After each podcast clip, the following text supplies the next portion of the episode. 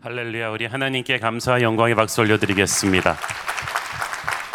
우리 축복된 새벽 겨울 추위를 뚫고 우리 현장에 와서 예배하시는 우리 성도님들과 각자 집에서 또 직장에서 온라인 생방송으로 함께하고 계신 우리 모든 성도님들에게 하나님의 은혜가 충만하게 임하기를 원합니다.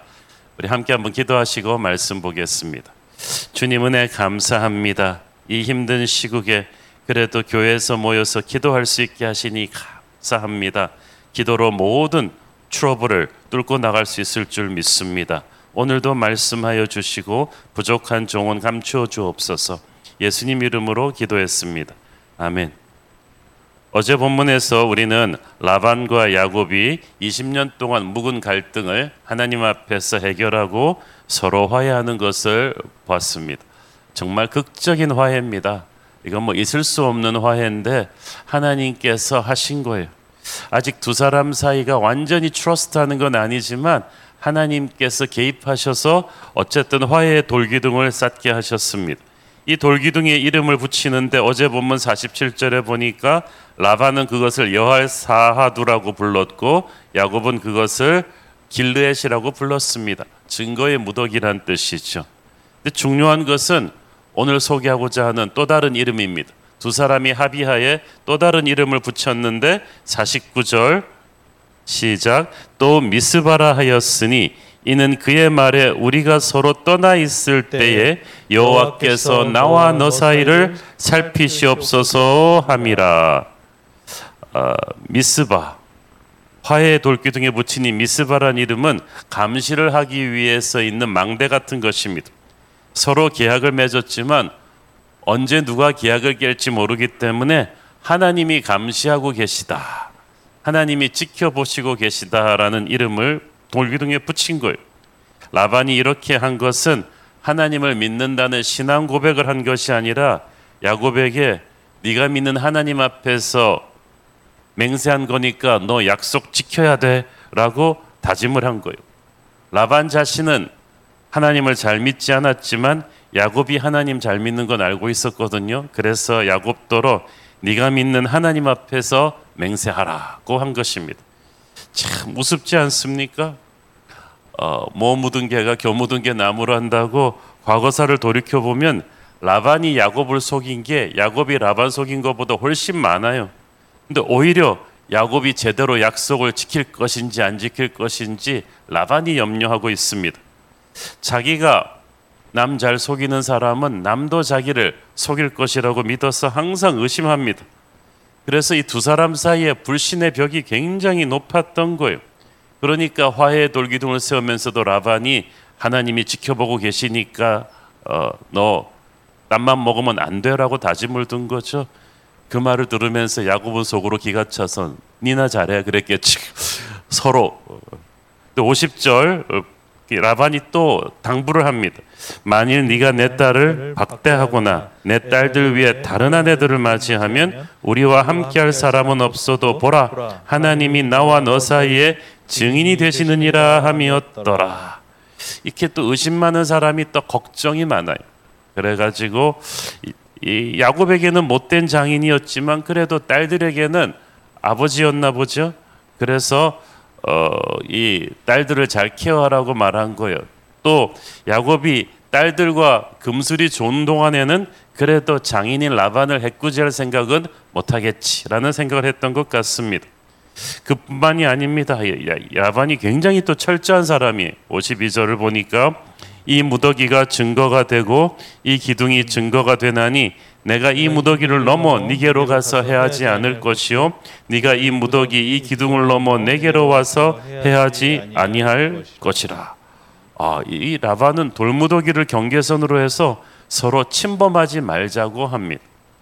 이 말은 라반이 야곱을 그만큼 두려워하고 있었다는 이야기이기도 하죠. 현재는 라반이 야곱보다 더 세지만 훗날 야곱이 세력이 더, 자기보다 더 커질 것을 라반은 알고 있었어요. 그래서 이 라반은 야곱의 하나님을 두려워하는 마음으로 이제 서로 그 신성 불가침 이 조약을 맺자고 말하는 것입니다. 자, 어쨌든 그렇게 해서 됐어요. 그리고 나서 54절 야곱이 또 산에서 제사를 드리고 형제들을 불러 떡을 먹이니 그들이 떡을 먹고 산에서 밤을 지내고 마침내 화해가 이루어졌습니다. 그러니까 모든 상황이 축복으로 변했습니다. 함께 예배를 드립니다. 여기서 보면 이 예배를 이 제사를 주도하는 것은 야곱입니다. 하나님의 사람입니다. 희생 제물을 드리고 예배를 드립니다. 이 어린 양을 잡고 예배를 드리는 이 제사는 우리가 어, 십자가 어린 양의 피로써 화목해 됨을 상징하는데 이게 간단한 말 같지만 이 미스바를 미스바 되게 하는 엄청난 영적 의미가 있어요. 예루살렘에서 북서쪽으로 약 8km 정도 떨어져 있는 이곳 미스바는 어, 해발 약 780m의 고지에 위치한 곳입니다. 이 미스바에서 약 900년 후에 어떤 일이 일어납니까? 이스라엘 역사에서 turning point가 되는 엄청난 사건이 일어납니다. 이스라엘 민족이 사사 시대를 마무리하면서 이방 백성 블레셋의 대침략을 받았을 때 사무엘 선지자가 백성들과 함께 이곳에 모여서 나라를 살리기 위해서 죽기 살기로 기도했던 구국 대성회가 바로 이 미스바에서 일어나죠. 이스라엘 중앙부에서 전 이스라엘 백성들이 다 모인 거예요. 그때 사무엘상 7장에 보면 사무엘이 어린 양을 잡고 그 미스바에서 예배를 드렸다고 했어요. 그리고 응답을 받았죠. 여기서 사무엘이 잡은 어린 양 예수 그리스도를 상징합니다. 예수 그리스도의 보혈을 상징합니다. 그렇게 사무엘이 어린 양 예수 그리스도의 보혈에 의거한 예배를 했을 때 블레셋의 대군이 침공해 왔으나 하나님의 역사가 일어나서 블레셋이 괴멸되었죠. 영적 전쟁의 승리는 어린 양 예수님의 보혈을 붙잡고 드리는 예배였다는 거예요. 어둠의 군대들은 예배자들을 결코 건드리지 못합니다. 여러분이 지금 예배하고 있잖아요. 새벽을 기도로 깨우고 있잖아요. 마귀가 여러분의 가정을 떠나는 순간입니다. 마귀가 여러분의 그 업을 직장을 떠나는 시간이고 하나님께서 여러분에게 뭔가 위대한 기적을 행하시는 순간입니다. 기도의 사람 이 사무엘이 이 미스바에서 그래서 영적 권위를 인정받고 이 미스바는 훗날 사울 다윗을 세우는 그 통일 왕국의 그 스타트가 되는 굉장히 중요한 자리입니다. 그런데 사무엘의 제사가 드려지기 900년 전에 야곱이 여기서 라반과 제사를 드린 거예요. 둘 다 어린 양의 피를 희생 제물로 해서 드려졌다는 공통점이 있죠. 이 어린 양의 보혈이 드려진 예배의 첫 단추를 야곱이 꿰 거예요. 그리고 이 장소가 이스라엘 민족의 운명을 거의 근천년 후에 바꾸는 놀라운 기적의 장소가 됩니다. 어, 이 여러분이 서 있는 이 예배의 자리는 정말 나중에 역사를 바꾸는 중요한 장소가 될 것입니다. 우리가 예수님의 십자가를 붙들고 예배하기 시작할 때 우리의 삶은 주의 역사가 되는 거죠. 자, 54절을 보니까 야곱이 제사를 드리며 예배가 끝난 뒤에 잔치가 벌어집니다. 그 전날까지 추격자와 도망자로 팽팽하게 맞섰던 야곱 일가와 라반의 추격대가 함께 어울려서 떡을 먹고 밤을 지내면서 파티를 합니다. 여러분 이 보스들이 화목하면 밑에 사람들이 싸우지 않아요. 라반은 손자들에게 딸들에게 입맞추며 축복합니다. 이제 진짜 라반이 가문의 어른이 된 거예요. 어른이란 포용하고 축복하는 사람이 자꾸 분열시키고 그러는 사람은 어른 될 자격이 없는 거예요. 하나님의 때가 되니까 야곱을 괴롭히던 라반도 이제 변해서 진짜 어른이 되었어요. 이제 남을 축복할 수 있는 사람이 되었습니다. 라반 인생에 누구 남을 축복한다는 말이 여기 처음 나오는 거예요. 아마 라반과 야곱과 딸들과 손주의 눈에 눈물이 고였을 것입니다. 얼마나 아름다운 모습입니까? 전날 밤까지만 해도 상상할 수가 없었던 아름다운 화합이 이루어지고 있어요. 여러분 보니까 화목과 축복, 화평케 하는 역사가 우리 인간의 힘으로 서서히 만들어가는 게 아니라 하나님의 개입의 순간이 되면은 갑작스럽게 이렇게 이루어질 수도 있는 거예요. 불신의 벽을 무너뜨려야 합니다. 이런 화목의 역사가 여러분 개인의 삶에도 여러분 가정에도 여러분 직장에서도 이루어지기를 바랍니다. 적이 너무 많은 분들 이제 화평케 하는 인생을 사십시오. 시간이 지나면 지날수록 화해하기가 어려워집니다. 무너진 관계들이 하나님의 은혜로 화평케 되기를 바랍니다. 여러분 우리 성도들 중에 부부간에 앙금이 있는 분들도 꽤 있는 걸로 알고 있어요. 이번 특세 기간 동안에 예수님의 십자가 은혜가 여러분 부부 사이 임하기를 바랍니다. 부부간에 말 안 하고 그렇게 소원하던 서로 용서하지 못하던 부부들 예수님의 보혈을 붙잡고 서로 용서하고 화목하는 역사가 있기를 바랍니다. 부모 자녀 간에도 화목하기를 바랍니다. 말이 부모 자녀지 서로 그냥 냉대만 벽이 쌓여 있는 분들 여러분 예수님의 보혈을 붙잡고 화목하시기를 바랍니다. 성도들 사이에 반목하는 사람이 있습니까? 여러분 직장 동료들 간에 이웃 사촌들 간에 화목이 이루어지기를 바랍니다. 자존심을 버리고 먼저 찾아가서 화목을 청하십시오. 여러분이 예수님 잘 믿는 사람이기 때문에 그렇게 하셔야 돼요. 먼저 전화 오기를 기다리지 말고 먼저 전화하시고 저쪽이 먼저 손 내밀기 기다리지 말고 여러분이 먼저 손 내밀고 찾아가십시오. 하나님의 은총이 여러분을 통해서 흘러갈 것입니다.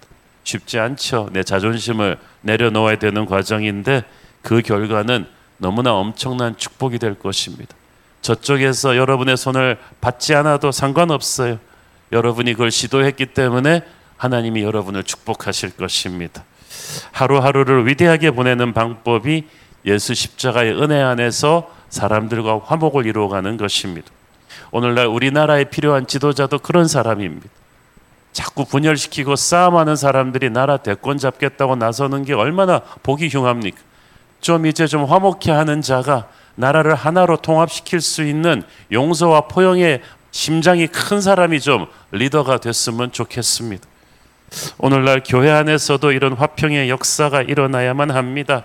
교단과 교단끼리 교회와 교회끼리 얼마나 보이지 않는 편견과 담들이 많은지 모르겠어요. 인종과 인종 사이에 나라와 나라 사이에 가진 자와 못 가진 자 사이에 배운 자와 배우지 못한 자 사이에 사탄이 끊임없이 차별과 반목의 벽을 계속 만들고 있어. 하나님의 자녀들끼리도 갈등이 많습니다. 그러나 이것은 우리의 노력으로 풀어지는 게 아니라 예수님의 십자가 보혈의 임재로 풀어지죠. 에베소서 2장 17절을 보십시오. 또 오셔서 먼데 있는 너희에게 평안을 정하시고 가까운 데 있는 자들에게 평안을 정하셨으니 이걸 좀 더 자세히 풀어서 보면 나와 가까운 사람에게도 평안을 주시고 나와 친하지 않은 사람에게도 평안을 주시고 이런 뜻이죠. 우리는 교회 안에서 가까운 사람, 편하지 않은 사람들까지도 예수님의 사랑으로 끌어안고 포용할 수 있는 역사를 기대해 보고 싶습니다. 세상은 평화를 모릅니다. 하나님이 그렇게 하실 것입니다. 하나님께서는 하나님과 우리 사이를 화목케 하시고 그 은혜의 힘으로 우리 사람과 사람 사이를 화목케 하려 오셨습니다. 에베소서 2장 18절 이는 그로 말미암아 우리 둘이 한 성령 안에서 아버지께 나아감을 얻게 하려 하심이라. 여러분이 부부 싸움을 할 때도 그걸 기억하세요. 그분 안에 있는 성령이 내 안에 있는 성령님과 같은 분이시다. 그러므로 우리는 싸우는 게 이상한 것이다. 예수 안에 있다면 우리는 화목할 수 있습니다. 우리가 예수 안에서 하나 될 때 이것이 세상을 변화시키는 전도 메시지가 될 것입니다. 요한복음 17장 21절 아버지여 아버지께서 내 안에 내가 아버지 안에 있는 것 같이 그들도 다 하나가 되어 우리 안에 있게 하사 세상으로 아버지께서 나를 보내신 것을 믿게 하옵소서. 세상이 예수 믿는 것을 우리가 화목케 하는 걸 보고 믿는다는 거죠. 오늘 본문에서 보면 화목케 되기 위해서는 화해하려는 의지가 있어야 됨을 알 수가 있습니다. 화해가 얼마나 어려운가 따지지 말고 의지를 가지고 기도하는 게 중요해요. 예수님께서 리더십의 자질로 중요한 자질로 꼽으시는 게 바로 화평케 하는 자입니다. 화평케 하는 자는 복이 있나니 그들이 하나님의 아들이라 일컬음을 받을 것이다. 화평케 하는 자야말로 하나님의 아들이라 불릴 자격이 있다. 하나님의 아들로서 가질 권세를 가질 것이다. 누릴 수 있는 복을 누릴 것이다. 이 말이죠. 지도자들이 라반이나 야곱은 자기 가문의 수장 아닙니까? 지도자들이 화평케 하는 자로서 인생을 살겠다 결심을 해야 어, 화해가 되죠. 우리 각 집안의 가장들은 화평케 하는 자가 되기를 바랍니다. 그래야 여러분의 가정 구성원들의 인생에 하나님의 은혜가 임할 것입니다. 자꾸 싸우는 버릇을 가르치면 안 돼요. 어, 하나님의 압박을 받긴 했지만 어른인 라반이 먼저 야곱에게 화해를 청하고 어, 이것이 정말 중요합니다. 어른이 먼저 자존심 꺾고 화목을 청해야 되죠.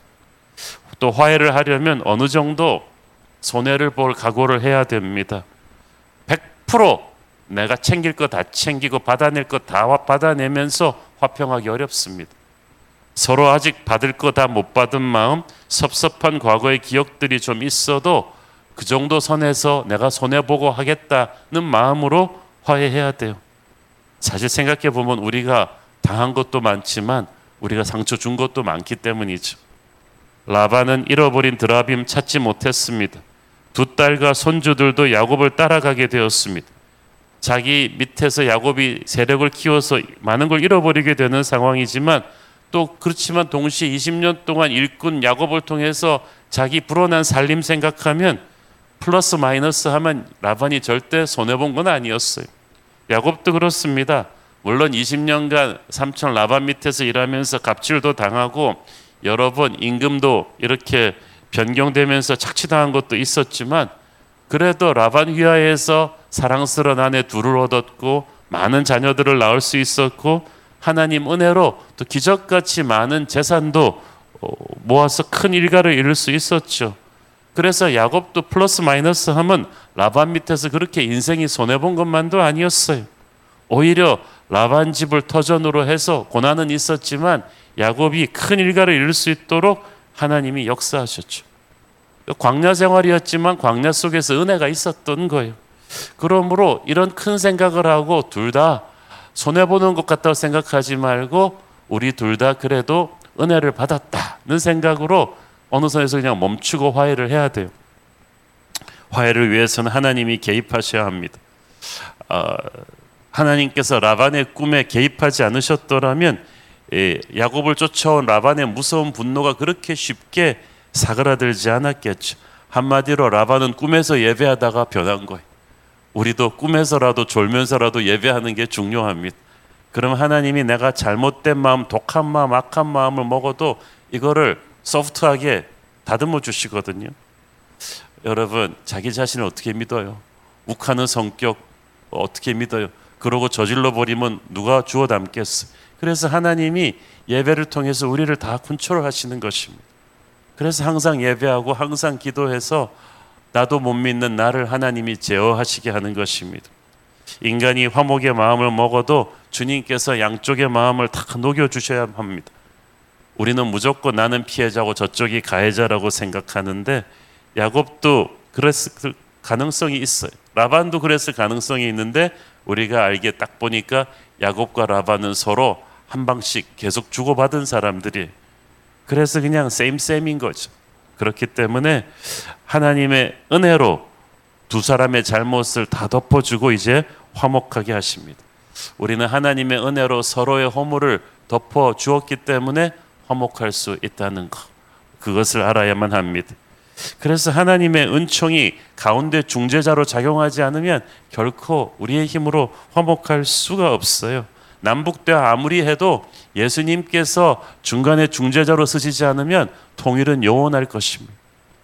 우리가 늘 하나님과 동행하면서 살아가면 하나님께서 우리를 위한 화평케 하는 자가 되어 주실 것입니다. 우리가 그래서 그런 마음으로 늘 하나님께 나를 온전히 맡기고 있어야 돼. 잠언 16장 7절을 보십시오. 사람의 행위가 여호와를 기쁘시게 하면 그 사람의 원수라도 그와 더불어 화목하게 하시느니라. 우리가 하나님을 순종하며 걸어가면 원수 같던 사람도 화목해 하는 것을 누가 하신다고요? 하나님이 하신다. 저는 올 한 해 여러분 주변에 있는 껄끄러운 관계들이 다 화목해 되는 관계로 주께서 바꿔주시게 되기를 축원합니다. 이거 우리의 인간적인 노력으로 불가능해요. 하나님이 하셔야 돼. 한 가지 그래도 오해하지 말아야 될 것은 화평케 되었다고 해서 반드시 계속 그와 함께 어울려서 살아야 된다는 말은 아닙니다. 라반과 야곱은 하나님을 증인으로 돌기둥을 쌓고 서로 화목 예식을 했지만 그 돌기둥은 동시에 서로 이별의 경계선이기도 했어요. 다시는 서로 이 땅에서 만나지 못합니다. 각자의 길을 갑니다. 그러나 몸은 물리적으로 그렇게 헤어질지라도 이제 영혼은 자유롭죠. 화목해 되었기 때문이에요. 화목해 되지 않고 물리적으로 거리만 헤어지면요. 영혼이 미움의 노예가 됩니다. 그것은 굉장히 힘든 일이죠. 라반의 이름은 다시는 그 후에 성경에 나타나지 않습니다. 하나님의 구속 드라마에서 라반의 역할은 여기까지. 그러니까 야곱의 인생을 연단하고 야곱이 그 일가를 준비할 수 있도록 아, 하는 그 역할이 라반의 목이었어. 그래서 라반은 야곱과 애증 관계였지만 정말 라반이 야곱한테 못할 질 많이 했지만 아, 악한 자도 검은 물감도 그림을 그리는데 쓰듯이 하나님이 사용하셨어. 그리고 하나님의 때가 되니까 떠나게 하셨어. 원수는 외나무 다리에서 만난다고 하지만 그것은 세상 사람 얘기고 우리는 아닙니다. 하나님께서는 안 만나야 될 사람은 다시는 안 만날 수 있도록 지켜주실 거예요. 그러니까 더 이상 과거의 트라우마에 시달리지 않아도 된다는 거죠. 오늘의 사건으로 해서 야곱은 라반과 인연을 깨끗이 마무리합니다. 20년 동안 우리가 앞으로 계속 보죠. 야곱의 인생에 트라우마로 작용했던 인물이 둘이 있죠. 하나가 라반이고 하나가 에서인데 이 라반을 이제 해결을 하는 거예요. 그 고통스러운 인연이 완전히 정리되어서 마침표를 찍습니다. 질긴 과거의 구속으로부터 벗어나는 거예요. 이제 야곱은 과거의 그 질긴 그 고통을 주었던 라반으로부터 물리적으로 정신적으로 자유해서 훌훌 털고 새로운 미래로 갈 수 있게 되었습니다. 우리 인생에서도 어, 제가 송구영신 예배 때도 말씀드렸지만 새로운 꿈으로 가기 위해서 이 과거의 이 잔재를 털고 가는 게 얼마나 중요합니까? 진정한 자유의 함성을 부를 수 있는 거 얼마나 중요합니까? 누구든지 그리스도 예수 안에 있으면 새로운 피조물이라 이전 것은 지나갔으니 보라 새 것이 되었도다. 이전 것이 지나가게 하려면 그리스도 예수 안에 있어야 됩니다. 그래야 이 진드기 같은 과거로부터 이 라반의 트라우마로부터 자유할 수 있거든요. 그래야 홀가분하게 미래로 갈 수가 있어요. 저는 이번 특세 기간 중안에 여러분이 정말 그런 새로운 출발을 할 수 있게 되기를 원합니다.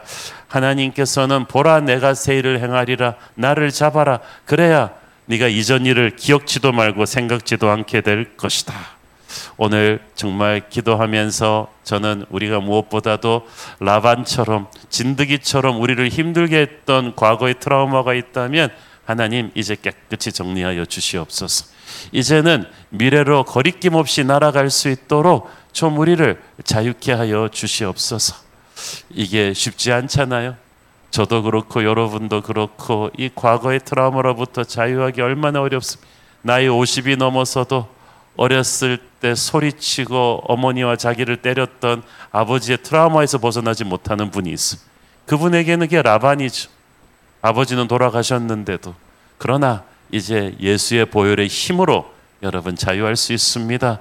그 보혈의 힘으로 그 힘들게 했던 분을 용서하시고 떠나보내는 것입니다.